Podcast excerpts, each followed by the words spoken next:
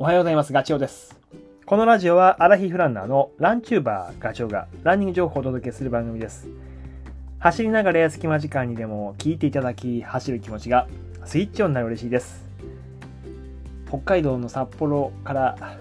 あの僕が住んでる神奈川県に帰ってきました。暖かい。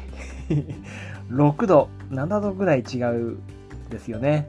分かってたけども、ここまで暖かいかと。だ北海道札幌で4枚ぐらい着てたんだけど、それがこっちではもう2枚、長袖の T シャツと上に羽織るものがあれば大丈夫ということで、まあ、季節変わってんなと。あとは、羽田に降り立ってすぐに僕のあの花粉センサーが、敏感な花粉センサーが働き出して、もうちょっとぼーっとしてるのと、頭がね、目が痒くなってきてるので、いやー、来たかすぎと。これから2ヶ月ちょっと苦しむことになりますね。わあ、薬飲んで、もううがいと目洗いをしないといけない生活がまた始まる。きっとラジオを聴いていただいている方の中でも同じようにスギ花粉で悩んでいる方はおられると思います。頑張りましょう。はい。えー皆さん、そろそろあの、ロードもだし、トレランもだし、レース、エントリー、今年の前半戦埋まってきた感じですかね。僕はようやく6月まで決まりました。あの、どうでもいいかもしれませんが、どんなレース出るのかをちょっとお話しすると、2月は、え25日、もうすぐだけど、大阪マラソン、フルマラソンを走ります。それが終わると、バチッとちょっと切り替えて、3月の23、24、広島湾岸トレイル109キロですね。長めのロングトレイルレース。それから4月、これがですね、ようやくお話していきますが、四国行きます。愛媛、鬼ヶ城ピークストレイルの50キロ。えーさ今年は3回目の大会ですね。で50キロだけど累積が3700あるんで、きついなぁと いうことが想像ができます。楽しみです。5月は11、12、九州の熊本、阿蘇ボルケーノ118キロ。この大会は去年は天候が悪くて雨だったんですよね。あの、乾燥率が40%だった。今年はパーッと晴れてくれることをすごく期待をしています。頼むよ。6月、6月は、これがね、決まったんですよ。14日が OSJ 会津ウルトラマラソンロードの100キロ。そして6月30日、サロマ湖ウルトラマラソン100キロ。ということで、6月は ウルトラ2本行きます。まあフルマラソンを走って、えーロングトレイル走って、それからロードのウルトラマラソンを走ってっていう、まあ走ることは同じなんですけど、走り方は全部違うんですよね。フルもトレラン50キロも100キロも、それからロードの100キロも違う。これは今年24年考えていたことなんですけど、いろんな走り方をやりたいと。体を揺さぶりたい。経験値を積む。応用力を結果、あの、上げるっていう。まあ、レース出ればね、もう基本スイッチ入るので、まあ、スピードっていうよりも、あのーまあ、ね、さっき話したレースの内容からすると、スタミナが、あの、ポイントになると思うんですよ。体勢がね、それを、養いたいというふうに考えてます。もう年齢に抗う。そこがまだ開発できるっていうか、能力的には伸ばせるところかなというふうに思っているから走ります。特に6月に初めてチャレンジするんですけど、まあ、1ヶ月間でウルトラ、あの、そのロードね、それを100キロ2本っていう、これは正直2週間しか間が空いてないので、どうかなと思うんですけど、まあ2月から、え始まった、まあフルマラソンね、大阪もあるし、広島も、え鬼ヶ城もあるし、そこでどんどんこう、イメージは積み上がってると思うんですよ、走力が、体勢が。あと気持ち的にもいけるって、勝手に盛り上がるだろうっていう想像で、それを、えーっと、一応期待して、6月、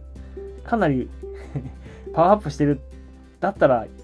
いけるだろうと。2本。それもあのできれば10時間ぐらい共にね、えー、そのぐらいの実績で終えたいなというふうに考えています。まあ、だ前半戦の目標は6月のその2本をしっかりと走れるぐらいの走力を、えー、培うこと。それが狙いです。そう決めたのはねあのねちょっと本また僕結構本とかに影響されるんですけど23年去年手に取った本があってそれがね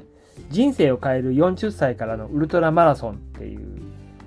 あの福山さん僕よりも先輩60超えてらっしゃる方なんですけどこの方が書いてらっしゃる本、まあ、ご自身の経験談とあの後ろから 年齢若い人たちがどんどん迫ってくる追ってくるわけですよ。その人たちに向けてのメッセージが書かれてる本ですごい僕は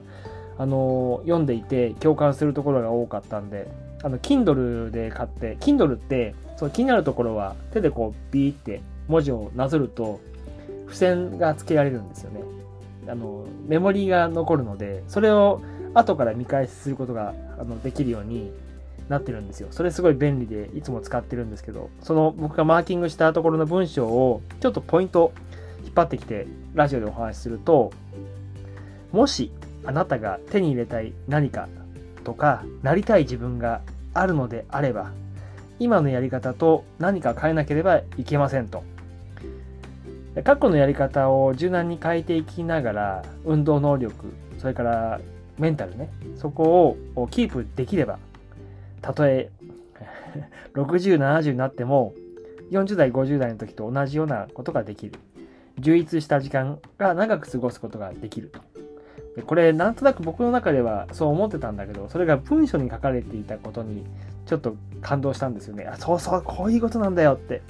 でさらにね、えーと、福山さんがあの残してくれているあのなんだキキーワードというか考え方の、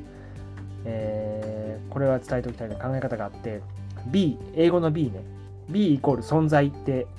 いうふうに言ってます。で Do っていうのが行動なんだけど B 存在が変われば Do 行動が変わる。要はあの B っていうのはえー、自分は無理かもしれないなっていうそういう思い。弱い B それに対して何かこう危機迫るもの。まあ言うとレースにエントリーとかするとその弱かった B がチャレンジャーの B に変わるんですって。でその変わった途端に Do の行動もあの変わっていく。なるほどと。要は先にレースにエントリーしちゃえばもう大会に出ること決まったからやらなきゃいけないことはもうねあの後で苦労するから。トレーニングも激しいトレーニングを長い距離走るとかねそういうこともやらなきゃいけないわけですよいやそういうふうにそういうふうにした方がいいとどうも先に Do をやっちゃおうとすると B が伴ってないからうまくいかない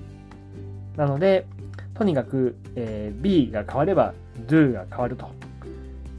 これはもうピンときました。ちょっとね、この本気になる方は手に取ってもらいたいですね。あの、ラジオのコメント欄のところに URL、Amazon の URL を貼っておくので、ちょっと覗いてみてください。はい。そういうことと、あとね、もう一個。僕、漫画も結構たまに読むんですけど、あの、山岳漫画の学学でもね、あの、主人公の島崎散歩 の高校の恩師がね、まだ散歩が高校生の時に、その先生が散歩に対して言ってるあの言葉があるんですけど、これはね、結構響響いたんですよ。あのそれをちょっと読みますね。島崎、俺は死ぬぞって、先生がね。っていうか、俺だけじゃなくて、全ての人の最終到達点は死ぬことだと。それまでのルートはもう散歩にしか決められないっていうふうに言うんですよ。なので、それを聞いて、島崎散歩は、あのー、やること、あの山の道に進むことを決意するんですけど、その、なんかこう、ね、セリフを見た時に、ピンときました。なんだかね、まあ、はい、今日の話が少しでもお役に立てば、あの本は本当おすすめです。それではまた明日お会いしましょう。バイバイ。